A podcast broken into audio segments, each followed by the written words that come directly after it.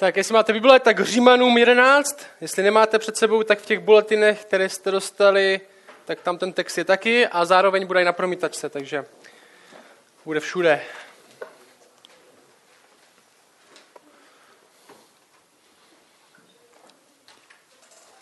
A dneska společně dokončíme tady tu silně teologickou část v Římanech, ve které jsme byli. My jsme říkali, že kniha Římanům je dopis církvi do Říma, a my jsme teďka v té 11. kapitole. A o čem jsme se bavili v posledních pár týdnech je, že v té sekci od 9. do 11. kapitoly se Pavel Apoštol, což je autor toho dopisu, zabývá v podstatě jednou otázkou. A to je tahle. Selhal Bůh dodržet to, co slíbil. Selhal Bůh dodržet to, co slíbil. Protože jestli jo, tak to je docela tak to je docela blbý, protože Bůh nám slíbil hodně věcí, že jo? Jako křesťanům nám Bůh slibuje hodně věcí v Bibli. A je problém, jestli Bůh historicky nesplnil něco, co slíbil, protože jako bychom měli mít my důvěru v to, že Bůh splní to, co slíbil nám, jestli už historicky nesplnil něco, co slíbil. A to je ta otázka, kterou se Pavel zabývá v těch posledních třech kapitolách. On mluví o tom, že Bůh pracoval primárně v historii skrze jeden národ. Ten národ se jmenuje Izrael. No, to byl jeho nástroj, kterým žehnal světu skrze Izrael, to, jak se Izrael měl chovat, to, jakým způsobem měl ukázat na, na Boha. Izrael měl být svědectvím okolním národům na to, kdo je skutečný pravý Bůh a co tenhle Bůh dělá. Ale taky jsme si říkali, že když Bůh přišel na svět, jo, křesťani věří, že Bůh přišel na svět, v Kristu přišel na svět, tak ho většina, ne všichni, ale většina z Izraele odmítla. Jo, podívali se na ně a řekli, tyjo, takhle Bůh nemůže vypadat. My jsme čekali, že až přijde Bůh, tak to vypadá, bude vypadat úplně jinak. Jo? My jsme říkali, že to jako kdyby Jarda Jager přišel z NHL do Kladna a nikdo z Kladna ho tam nepoznal. Jo? Do svého rodného města a lidi by se řekli, to Jarda Jager v televizi tyjo, vypadal daleko větší. Tohle nemůže být Jarda Jager. Jarda Jager v, v televizi měl daleko další vlasy, říkají nějakého stříhané, to nemůže být on. Jo? Nebo vždycky u sebe má roli žvíkačky, že jo? Kde ji má teď? A to je podobný docela, protože Ježíš přišel, no Bůh přišel do svého vlastního, že Bible říká, přišel do svého vlastního a jeho vlastního nepoznali. Bůh přišel do národu, který si vybral a národ, který si vybral, řekl, takhle přece nemůže vypadat Bůh. A to byli lidi, kteří měli starý zákon, měli v ruce Bibli, byli to lidi, kteří ji studovali, byli to lidi, kteří se pišnili tím, že Boha znají před ostatníma lidma, kteří Boha neznali. A tenhle text, ta 11. kapitola říká, to říká takhle, Izrael klopítnul. No, my jsme říkali, nabil si pusu. No, Kristus jako kámen, o který Izrael zakopl a spadl na zem. A minule, to minulé kázání bylo o tomhle. Proč Izrael klopítnul? Proč vůbec si nabil pusu? Proč to Bůh dopustil? A ta odpověď byla, protože skrze jejich odmítnutí se dostala zpráva o tom, kdo je Bůh a kdo je Kristus k dalším národům. Bůh využil to jejich klopítnutí a to jejich odmítnutí, aby tu zprávu o tom, kdo je, rozšířil do všech okolních národů, k dalším lidem, za hranice Izraele. Už to nebylo náboženství, který je pro Izrael, už to nebyl jenom Bůh, který ho znají nejvíce jenom lidi z tohle národa, ale skrze klopítnutí a odmítnutí Židů se dostalo evangelium, zpráva o tom, kdo je Ježíš, ke všem národům. Jo, když se nad tím zamyslíte, tak v podstatě to je zajímavá věc. V podstatě jediný křesťanství je náboženství, který není nejsilnější v místě svého vzniku. A když se zamyslíte nad všema ostatníma náboženství, máte to islám, máte to šintoismus, buddhismus, cokoliv dalšího, tak pořád historicky, ať už jsou třeba jakkoliv starý, jsou pořád nejsilnější tam, kde vznikly. Na Blízkém východě, v Číně. Neznamená to, že nejsou někde dál, ale jsou pořád, mají své centrum, epicentrum v místě, kde vznikly křesťanství, úplně naopak vzniklo v Izraeli a přesouvalo se dál a dál do Evropy, do Ameriky, do Afriky, teďka v Číně někde, že jo.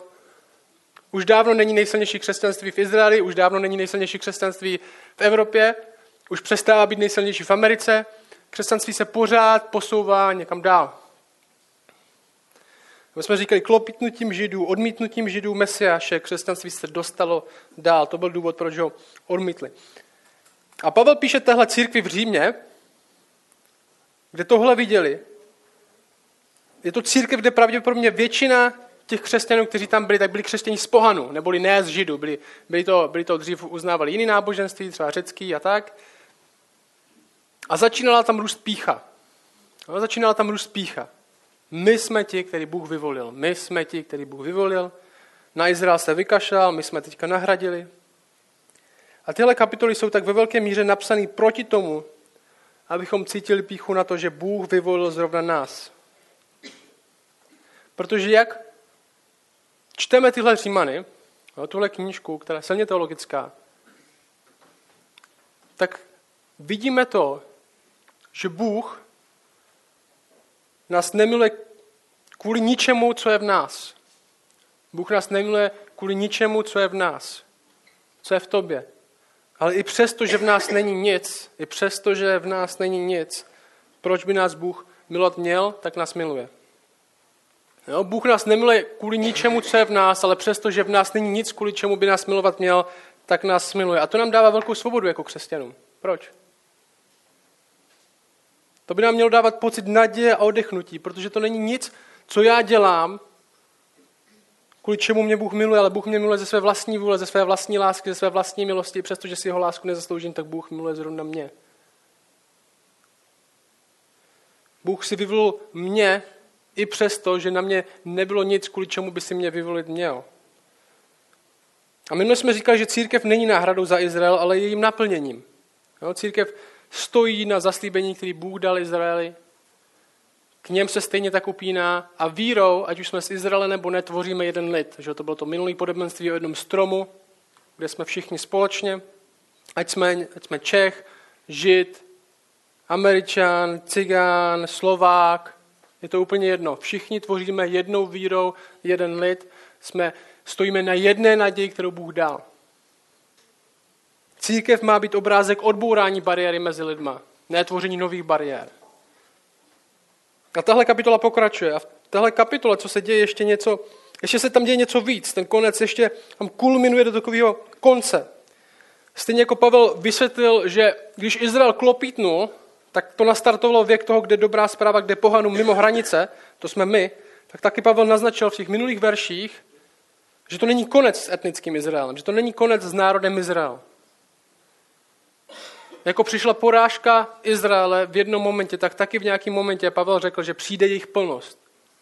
Co to znamená? Jako jejich porážka nastartovala začátek světové misie, tak Pavel říká, tak jejich přijetí, bo jejich výhra, nastartuje konec všeho.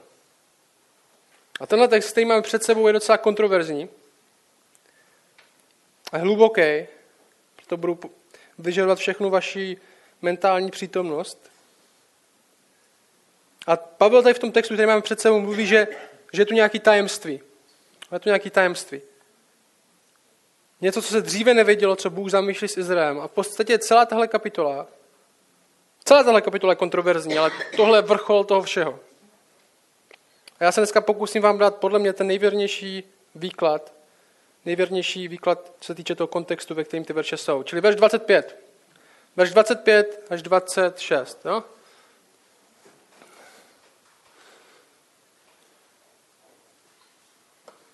Pavel píše,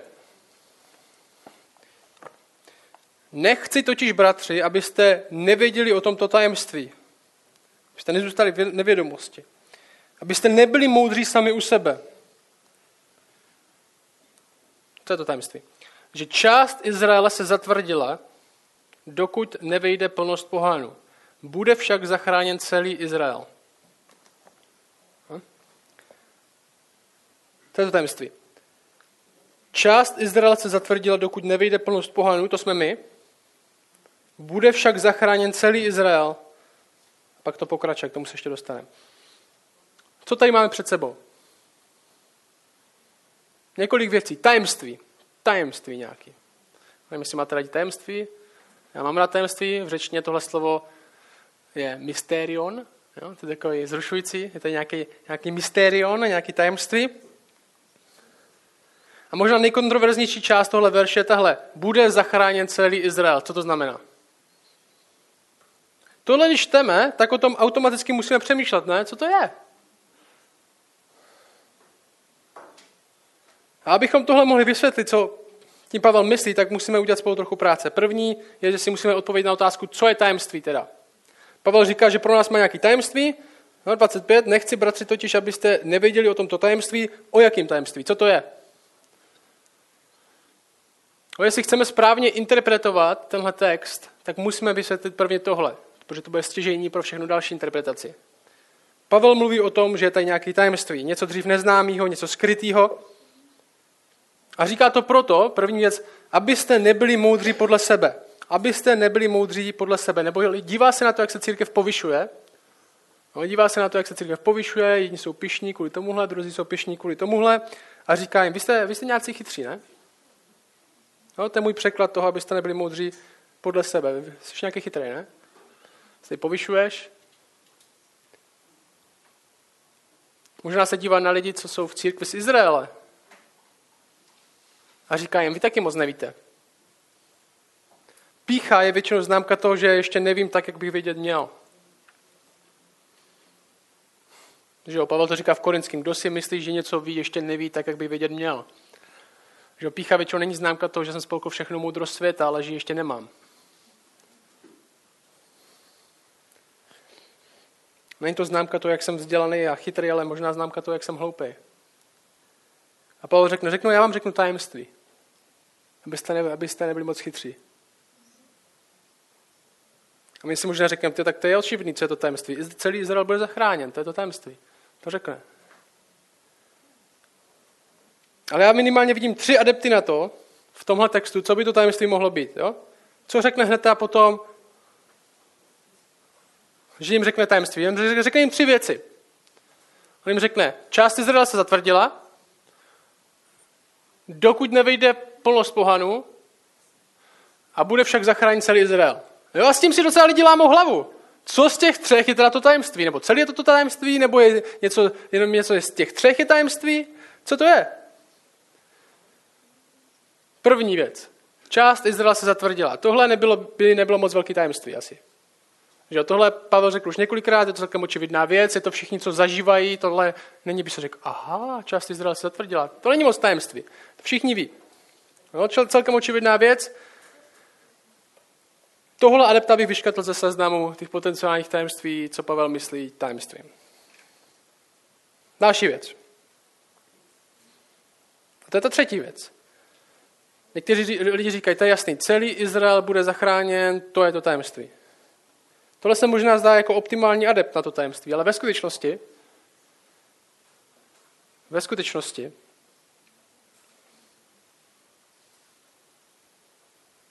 to možná je jinak. Tohle bylo docela očekávané v té době, že celý Izrael bude zachráněn. Vůbec by, to na, vůbec by to na nikoho jako tajemství nepůsobilo, zvlášť na Židy nebo na Izrael, kteří předpokládali, že celý Izrael bude zachráněn. To bylo celkem normální očekávání v té době. Pro nás teďka to zní jako hodně kontroverzní věc jako tajemství. A oni by se řekli, no tak to dává smysl. Možná by Židé v té církvi říkali, hele, my jsme vám to říkali. Pavel nám to teďka potvrdil. Co je tam to tajemství? Ta dvojka je jediná, která převrací veškeré očekávání té doby. A je to něco, co je v 11. kapitole a ke které a k něčemu, k čemu ta kapitola vede. Protože není to až tak o tom, že celý Izrael bude zachráněn, a otázka je, jak bude zachráněn. Jak bude zachráněn. A Pavel říká, nejdříve přijde plnost pohanů a pak teprve přijde celý Izrael, což bylo úplně naopak, než jak to Izrael očekával. Izrael očekával, že to bude naopak. Že nejdřív celý Izrael bude zachráněn a skrze ně vyjde požehnání všem pohanům. Nejdříve Izrael a pokud jestli něco zbyde, jo, nějaká ta kurka ze stolu, nebo jestli něco zbyde, tak skrze to oni budou požehnáni všem národům. Ale Pavel to tady úplně převrací a říká, ne, já vám řeknu tajemství, no to bude úplně naopak. Nejdříve přijde plnost pohanů a až na konci skrze ně plnost Izraele. To je to tajemství. Pavel to převrací. Jo, ČSP, tohle je, tohle ten český studní překlad nám moc nepomáhá v tom, jak překládá ten verš. Ten 26. Jo, správně by tam mělo být tohle. Takto bude zachránit celý Izrael. Část Izrael se zatvrdila, dokud nevejde plnost pohanů a takto bude zachráněn celý Izrael. Jo, oni tam píšou, bude však. Zajímavý je, taková vsuvka pro vás, co máte rádi písmo. Jestli máte velký ČSP, tak tam je poznámka T17, u toho bude však. Jo? A když se podíváte dolů na tu poznámku, tak tam je napsaný ř dvojtečka, neboli řecky dvojtečka, tak to bude. Já si vždycky říkám, mluví, řecky je to, tak to bude. Já si vždycky říkám, tak když to čes, když ty lidi, co překladají ČSPčko, ví, jak to bude řecky, tak proč to tam nenapíšou? Nikdo nečte ČSPčko kvůli krásné češtině, tak tam mohli rovnou napsat, co to přesně znamená. Že ta pointa, že zachrání celý Izrael je takto, jakým způsobem. Část Izraele se dělat, dokud nevejde plnost pohonů a takto bude zachránit celý Izrael. To je ta pointa toho verše. Jakým způsobem bude zachránit celý Izrael, ne jestli bude nebo nebude. Tohle je způsob, kterým Bůh zachraňuje tohleto tajemství, klopítnutí Izrael zachrání všechny ostatní a plností pohanů zachrání Izrael. To je to pořadí. To je podle mě nejlepší adept na to, co Pavel myslí tím tajemstvím. A teďka něco víc kontroverznějšího. Co je myšleno tím Izrael? Jo, bude zachránit celý Izrael. A já vím, že dneska je to takový hluboký, takový teologický, takový víc akademický. My jsme rok už v Římanech, jo, tohle, myslím, že za dva týdny je to rok, co jsme v Římanech. A tady tohle 11. kapitolou končí ta obrovská teologická sekce a od příštího týdne bude to víc prakticky. Ale každopádně je to nutné, aby jsme se o tomhle bavili. Já vám řeknu proč za, nějak, za nějakou chvíli. Další věc. Bude zachráněn celý Izrael, až přijde plnost pohanů, to je to tajemství. Otázka další je, co je myšleno tím Izrael. Co je myšleno tím Izrael? Jo, na tohle znovu plno názoru, protože Pavel je schopný použít to slovo Izrael několika způsoby. Jo, řeknu vám tři základní názory, které na tohle jsou. Bude zachránit celý Izrael. První je tenhle. Izrael jsou všichni vyvolení. Jo? Izrael je boží lid, patří tam všichni vyvolení z pohanů, z židů, to je Izrael. Jo, my všichni jsme Izrael v tom smyslu, že my všichni jsme potomci Abrahama. A tohle je názor některých lidí. A říkají tohle. O čem Pavel mluví tady je, že plnost pohanů plus vyvolení z židů rovná se celý Izrael. Neboli, že přijde plnost pohanů a až bude plnost pohanů s ostatkem židů dohromady, budou tvořit jeden národ, tomu se říká Izrael a takhle bude celý Izrael zachráněn. No? Ve čtvrté kapitole v Římanech Pavel mluví o tom, že skrze víru je Abraham otcem jak obřezaných, tak neobřezaných. Jak patříme do stejného lidu, dohromady tvoříme jeden lid. Církev je duchovní Izrael, se taky často říká. Církev je naplnění Izraele, že jo? Čili co Pavel říká, je to, že na konci bude zachránit celý Izrael, protože Izrael je církev. Složené jak z Židů, tak z pohanu. A tohle celkem silný názor, má nějakou svoji validitu. Já vám řeknu, proč si nemyslím, že tohle, no proč si myslím, že tohle není dobrý výklad toho, toho textu. Že tenhle výklad dává moc váhu na to, že najednou slovo Izrael znamená něco jiného než v té celé sekci 9 až 11. Kde nutně tohle slovo znamenalo etnický Izrael a ne církev, ne všechny vyvolený. Jo, protože Pavel v těchto kapitolách dává do kontrastu pohany a Izrael. Že tohle Římanům 11.7, stejná kapitola, on říká, co tedy, oč Izrael usiluje, toho nedosáhl, ale dosáhli toho vyvolení. Čili nutně Izrael nejsou vyvolení. Římanům 11.15, jo, to je bezprostřední kontext, neboť jestliže jejich zavržení Izraele znamenalo smíření světa, co jiného bude znamenat jejich přijetí než život po zmrtvých stání. Čili zavrhuje se někdo jiný než ten, kdo se směřuje. Nejsou to ty stejné dvě skupiny. Že jo? Jestli jejich zavržení znamenalo tohle, co teprve jejich přijetí. Je to někdo, kdo je teďka zavrhnutý, není to církev. Aby se najednou tohle slovo změnilo v něco jiného, tak tam musí být nějaký klíč, podle kterého by se to stalo. A proponenti tohle názoru by řekli právě, že v tom 25. verši Oni řeknou, že tam je část Izraela se stvrdila, dokud nevejde plnost pohanům. A tak to bude zachránit celý Izrael. Oni říkají, a to takto mění ten smysl toho slova Izrael. Tímto způsobem. Ale jak jsme řekli, to takto je vysvětlení té posloupnosti, ne toho, co znamená slovo Izrael. A stejně tak ten text pokračuje v těch dalších verších a vůbec tam tu změnu nemá. Pořád je Izrael někdo, kdo je nepřítel, pořád je někdo, kdo byl zavržen, vůbec ten kontext nemění to slovo, že by to najednou byli pohaní a zároveň církev. Jo, ta změna ve významu toho slova nikde nenastává v Římanech 11. Čili vysvětlení, že celý Izrael bude zachráněn na konci, že by to znamenalo, že to je zároveň pohaní a zároveň Izrael, není moc dobrý vysvětlení. Protože by to najednou znamenalo velkou změnu z verše 25 na verš 26 ve smyslu slova Izrael.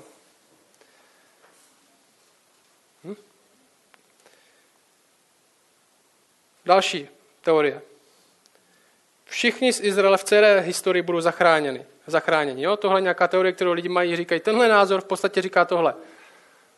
Je tam napsaný, celý Izrael bude zachráněn, tak to znamená, že celý Izrael bude zachráněn. Všichni, kdo do něj kdy patřili etnicky, náboženstvím, budou zachráněni, protože ten text říká, že budou zachráněni, tak co bychom tam hledali za tajemství jiný, než prostě celý Izrael bude zachráněn, všichni, kdy, kde, kdo žili, budou zachráněni.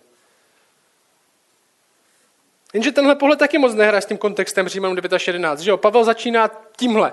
Mám obrovský zármutek a neustálou bolest ve svém srdci pro ty, co jsou odvrženi od Krista. Asi by těžko mluvil o lidech, o kterých věří, že stejně budou zachráněni. Asi těžko má neustálou bolest a neuvěřitelný zármutek ve svém srdci pro lidi, kteří stejně budou zachráněni, podle jeho slov. Zároveň říká ve verši 6 a 7 9. kapitole, ne všichni ti, kteří pocházejí z Izraele, jsou Izrael. Ani ne, protože jsou potomstvem Abrahamovým. Ne všichni budou mít podíl na tom, co Bůh slíbil Abrahamovi. A v tom podobenstvím o stromě, který jsme měli minule, Pavel říká, že Bůh doslova vylomil ze stromu některé lidi. Vylomil lidi díky jejich nevěře. Čili celým Izraelem Pavel nemůže myslet všechny Izraelity do jednoho, všichni, kdy, kdo, kdy, kde žili. Další názor. No, poslední dva mám. Někteří říkají, že tohle znamená, že celý Izrael bude zachránit celý ostatek Izraele. No? Že Bůh zachrání na konci Izrael v tom smyslu, že zachrání celý ostatek Izraele. Všechny, všichni vyvolení budou zachráněni z Izraele. Jenže to by taky moc tajemství nebylo, že to je očividný. To už řeklo.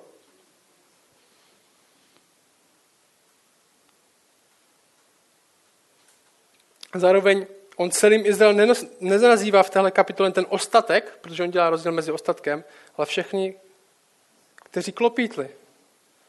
Tohle je poslední názor, jo? tohle je můj názor. Co to znamená? Co znamená to, že Pavel říká, že na konci tímto způsobem část Izraele se zatvrdila, dokud nevejde plnost pohanů a tak to bude zachráněn celý Izrael. Podle mě to znamená tohle. Velká část etnického Izraele, podle mě to mluví o etnickém Izraeli, o někoho, kdo patří národnostně a nábožensky do národu Izrael. Velká část tohle Izraele bude zachráněna na konci věku. No, tohle podle mě dává největší smysl v téhle kapitole, i když je to možná těžší na pochopení. Jo, Pavel v celé téhle kapitole mluví o tom, že Izrael je někdo, kdo nepřijmul Krista, Izrael selhal, skrze jeho selhání přišla záchrana nám a tahle stejná skupina, která selhala, tak má zaslíbený nějaký budoucí přijetí. A to tajemství tkví v tom, že to přijde až po naplnění, až po plnosti pohanů někdy v budoucnosti. Jo, stejně jako klopitnutí Izraele nastartovalo misí nám, pohanům, a skrze to přichází záchrana nám, tak naplněním a plností pohanů přijde záchrana etnickému Izraeli. Lidu, který spolíhá na zaslíbení otců, tohle je konsistentní s tím, jak Pavel mluví o nich předtím, jejich přijetí, on říká, bude znamenat život z mrtvých. Neboli tohle se stane na konci. Neznamená to všichni z Izraele do jednoho, stejně jako Izrael masově odmítl Krista, když přišel poprvé, tak Izrael masivně přijme Krista, až přijde po druhé. Si myslím, že je nejvěrnější vysvětlení tady těchto veršů. Říká, přichází den, kdy přijde Mesiáš a to bude provázet obrácení Izraele ve velkém měřítku, který v té době bude existovat. Jo, ten celý Izrael podle mě reprezentuje velkou část Izraele, která bude reprezentovat celek. Nemusí to znamenat všichni do jednoho. Může, a podle mě nemusí. Bible říká, Bible používá frázi celý Izrael několikrát a nemyslí tím celý Izrael. Třeba když se korunoval nějaký král, tak tam je napsaný celý Izrael přišel se na to podívat. Že jo? To, je, to je jako když, když, se, když se hraje velký fotbalový zápas ve škole a my řekneme, celá škola se přišla podívat na, na to, jak se hrál. Nemyslíme tím všechny do jednoho, myslíme tím reprezentativní celek, který reprezentuje celou školu. Si myslím, že, to je, že, že ten kontrast té 11. kapitole tenhle, jako, jako Izrael odmítl Krista, my víme, že neodmítli všichni, ale drtivá většina, tak velká část na konci Krista přijde, přijme, až přijde po druhé. No ten text, ten, ten text to říká. Dobře, jsem připravený. Jo, ten text to říká. Pojďte, podívejte se na ten 26. verš s 27. Říká, tak to bude zachráněn celý Izrael. Jo? Tak to bude zachráněn celý Izrael. Jak? Jak je napsáno? Ze Sionu přijde vysvoboditel, odvrátí od Jakova bezbožnosti a to bude má smlouva s nimi, až odejmu jejich hříchy. Jo? Jestli tohle není o prvním příchodu, tak to nenutně musí být o druhém příchodu. Že jo, jiný vysvoboditel než Kristus není. Až přijde Kristus, neboli tohle říká, takhle bude zachráněn Izrael. Ze Sionu přijde vysvoboditel. Kristus přijde. Odvrátí od Jakova bezbožnosti, od Izraele, a to bude má smlouva s nimi, až odejmu jejich hříchy. Takhle bude Izrael zachráněn. A zároveň je napsaný, jak bude Izrael zachráněn. Úplně stejně jako všichni ostatní, skrze Krista, až přijde Kristus, skrze Krista, až odejme hříchy, potřebují odejmout hříchy, skrze smazání hříchu, skrze víru, no, to bylo v té, v té minulé, v tom minulém kázání, oni můžou být naroubovaní zpátky na jeden strom, na tu stejnou naději, když nebudou nevěrní, skrze víru. A milostí. A milostí, jeden strom, jedna naděje, jedna víra, jeden Bůh, který dává milost. To jsou ty další verše, co tam jsou. On říká tohle. Mluví o tom Izraeli, nebo je na konci zachráněn. On říká, podle Evangelia jsou nepřátelé kvůli vám. Neboli podle Evangelia, oni nevěří Evangeliu. Ale jejich odmítnutí neznamená jejich konečný pád. Podle vyvolení zůstávají milovaní pro své otce, že dary milosti a boží povolání jsou neodvolatelné. Jako vy jste kdysi neposlouchali Boha, nyní však se vám dostalo milosrdenství pro jejich neposlušnost, tak i oni nyní upadli v neposlušnost pro milosrdenství prokázané vám, aby taky došli milosrdenství. Bůh totiž všechny uzavřel pod neposlušnost, aby se nad všemi slitoval. To znamená tohle. Všichni potřebují, aby se Bůh rozhodl někoho milovat. Aby se je Bůh rozhodl milovat. Jsou předmětem jeho vyvolení, všichni potřebují milosrdenství a to se jim dostává skrze spasitele. Že? Tenhle, tenhle text neříká, že Izraeli se dostane spasení jinak než všem ostatním. Ne, jim se dostane spasení úplně stejně jako všem ostatním.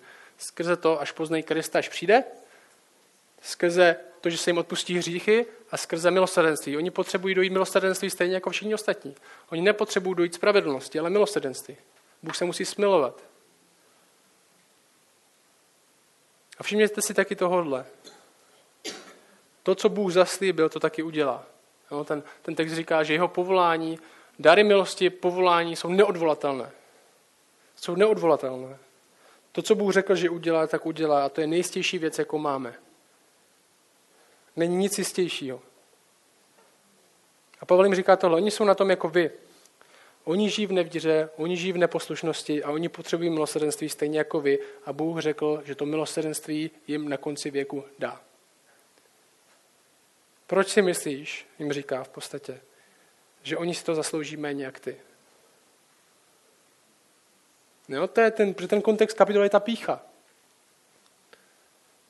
Že to je možná jako u nás, že možná my se díváme na některé lidi, kteří máme ve svém životě a my si říkáme, tak tenhle, tenhle si to zaslouží víc jak tam ten aby ho Bůh miloval. Tenhle se to zaslouží vůbec, tenhle se to zaslouží trochu víc, já si to zasloužím, myslím, víc než tady ten. Že my někdy máme taky pocit srovnávat lidi, hodnotit je podle toho, kdo si zaslouží, kdo si nezaslouží Boží lásku a říkáme si, tyjo, jak, jestli uvěřil tady tenhle parchant, tak proč nemůžu uvěřit tady ten hodný člověk? Že Bible říká, ani v tobě, ani v tom druhém není nic, proč by tě mě, měl Bůh milovat. Bůh dává milosrdenství, ne spravedlnost. Což je dobrá zpráva pro nás. Bůh nedává, co si zasloužíme, ale dává nám milost i přesto, že si ji nezasloužíme. A Pavel říká, Izrael na tom stejně jak vy. Oni jsou v neposlušnosti, vy nejste o nic lepší, vy jste stejně špatní.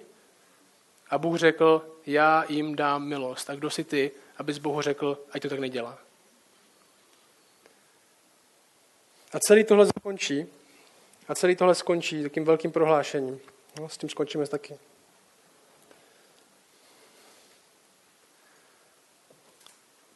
To znamená tohle. My jsme malí, Bůh je velký. Řekne tohle. O hlubinu bohatství. Já nevím, jestli zpívá u toho, když to píše. Jestli tam to O. O hlubinu bohatství. Já radši zpívat nebudu. O hlubinu bohatství a moudrosti i poznání Božího. Jak nevyspytatelné jsou jeho soudy a nepostižitelné jeho cesty. Kdo poznal pánovu mysl a kdo se stal jeho rádcem. To citace ze starého zákona. A nebo kdo mu dal něco dopředu, aby mu to on musel odplatit. Vždyť z něho a skrze něho a pro něho jsou všechny věci. Němu buď sláva na věky. Amen. Bůh dává milosrdenství komu chce kvůli sobě samýmu, aby ukázal světu, kdo je On. My skrze Krista vidíme, kdo je Bůh absolutně. Takže to je něco, co oslavujeme i ve večeři páně. Si vzpomínáte, teďka jsme měli minulý týden, že Bůh dělá sobě lid na základě toho, kdo je On sám. Že my v té večeři páně, se znáte večeři páně, kde pijeme víno jako Ježíšovu krev, kde lámeme ten chleba jako jeho tělo, my říkáme, my jsme společenství, my jsme boží lid na základě těchto dvou věcí, že Bůh prodal svou krev, ne naší. Jo, hodně z vás, jste, když jste byli mladší, tak možná jste hráli nějaký sport a museli jste zaplatit většinou nějaký členský poplatky klubu. No, znamená baseball, museli jsme zaplatit třeba 2000 na půl roku. A byl říká, jestli chceš být součástí božího klubu, ten poplatek, aby se tam dostal, tak prostě musíš zemřít. To nejde. To by tě zabilo. A my oslavujeme, že jsme součástí božího klubu, boží rodiny a Ježíš zaplatil. Ježíše to zabilo místo nás. Proto Ježíš říká, tohle, tohle, co pijete, to víno, který pijete, to je nová smlouva mé krvi.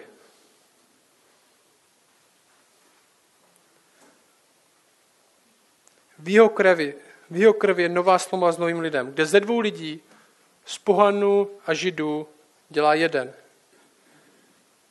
A tenhle text říká, Bůh to nedělal, protože by někomu něco dlužil. Že jo? Kdo mu dal něco dopředu, aby to Bůh musel odplatit? Nikdo.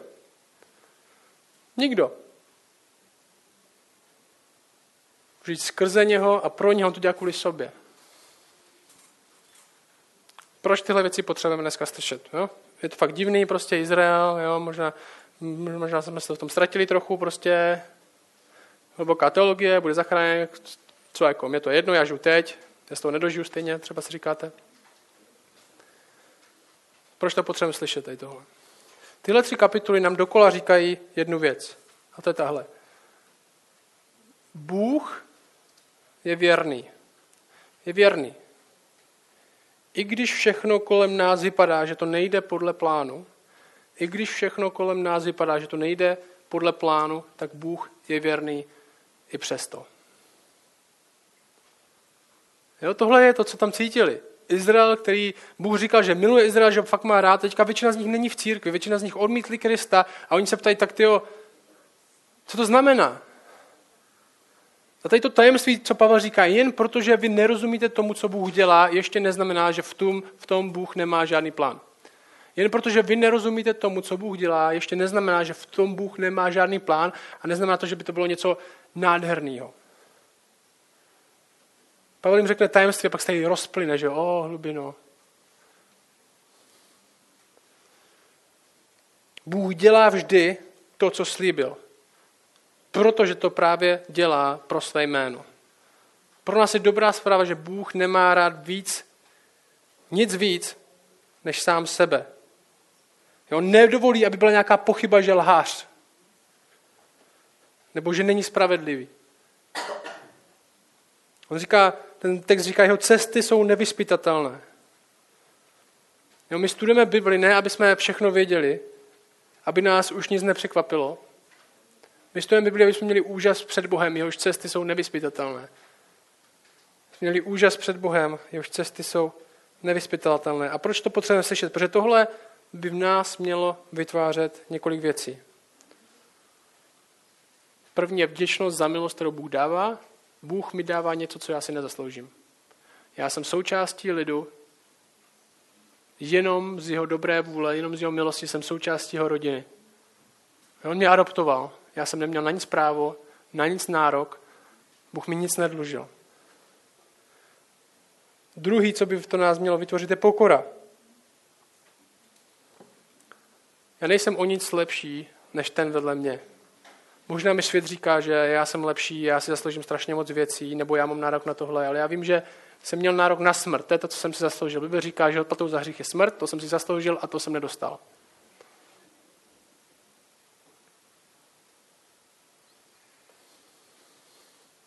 A to třetí, co to v nás vytváří, důvěra.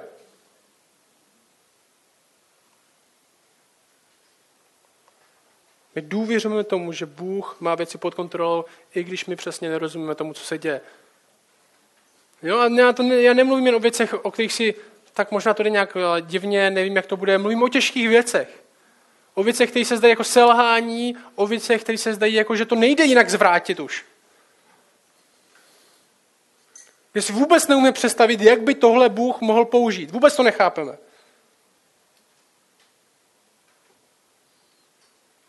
Ale řeknu vám tohle. Bůh umřel na kříži. Bůh umřel na kříži. V Kristu Bůh umřel na kříži a všichni si myslí, že to je absolutní blbost. Jak Bůh mohl vyhrát skrze svoji smrt? Jak Bůh mohl vyhrát skrze svoji smrt? Jak ten Mesiáš, který ho většina, proto ho většina odmítli, jak Bůh může takhle vypadat, je chudák? A sebou má pár rybářů. A pak ho zabili, že jo, jestli jsi syn boží, tak z toho skříže stáň a udělej nějaký zázrak. A on umřel.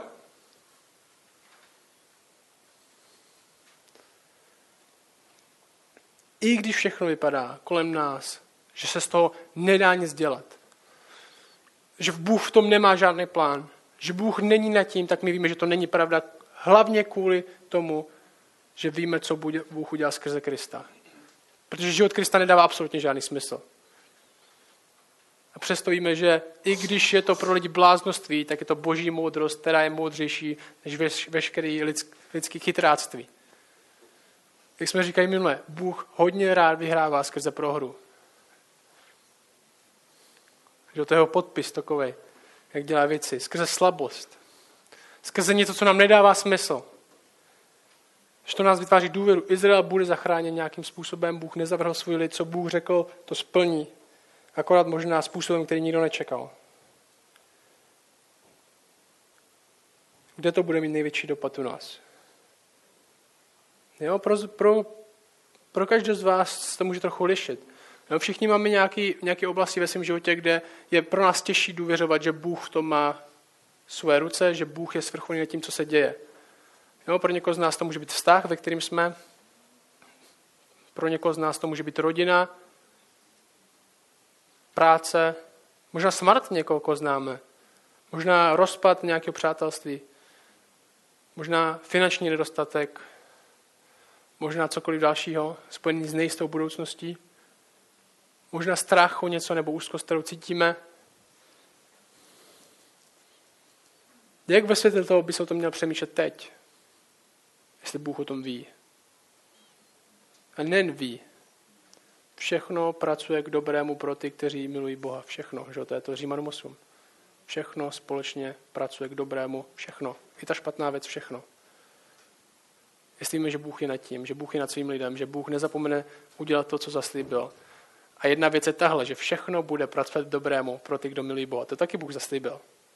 No tohle Bůh nám zaslíbil, že všechno společně bude pracovat k dobrému pro ty, kteří milují Boha. To je něco, co Bůh zaslíbil. A my z tohle textu víme, že i když možná nevíme, jak to bude Bůh dělat, i když možná to bude vypadat, že to tak nedělá, tak Bůh to dělá. Tak Bůh to dělá. Protože to dělá pro svý jméno. A on nestrpí, aby jeho jméno bylo haněný, no, aby vyšlo, že lhář. Bůh není lhář. My jsme lidi, společně a taky, kteří zakládáme svou identitu na tom, co jsme se všechno vydobili, vypracovali, kdo jsme, a to nutně vede k pocitu nadřazenosti nebo podřazenosti. Nadřazenosti, že jsme lepší než ostatní, nebo podřazenosti, že jsme horší než ostatní, protože jsme to nedosáhli jako ostatní. A to, co nás definuje nyní, to, co nám ukazuje, kdo jsme nyní, je to, jaký vztah máme s Bohem. Což nemůže být k nadřazenosti, protože Bůh si nás nevybral podle ničeho v nás. My jsme lepší než ostatní a proto si nás Bůh vybral, to není pravda. Ale zároveň nás to nevede k pocitu podřazenosti, ale k lásce a úžasu před Bohem, který se rozhodl milovat nás. My nejsme nadřazení, my jsme milovaní. My nejsme podřadní, my jsme milovaní.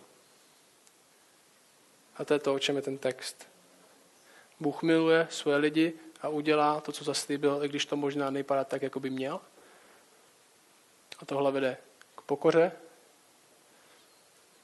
tohle vede k vděčnosti a tohle vede k důvěře tomu, kdo je Bůh.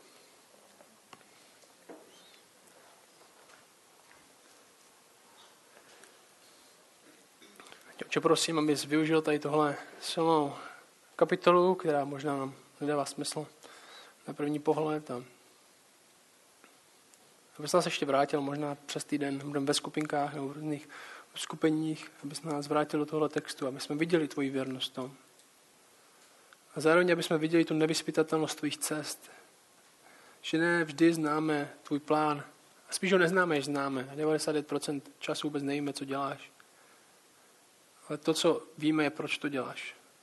Že to neděláš kvůli tomu, že bys na nás zapomněl, že to neděláš kvůli tomu, že bys pro nás chtěl něco špatného, ale že přesto, že tomu nerozumíme, nebo, to, nebo že to bolí, tak je to k něčemu. Já tě prosím, aby z nás odpadla veškerá jistota v sebe sama, nebo nějaká, nějaký pocit, že máme věci pod kontrolou. Protože vím, že sám u sebe často, když upadám do nedůvěry, tak je to právě proto, že jsem si myslel, že mám věci pod kontrolou, a najednou je nemám. Je to spíš nedůvěra ve mně než v tebe. Ty prosím, abys tohle odboural, abys nás vytvořil novou důvěru v tebe. Aby jsme se společně dívali na Krista a viděli, že i skrze nemožnou, nepředstavitelnou věc ty vyhráváš a děláš věci, že i skrze bolest přichází výhra. Amen.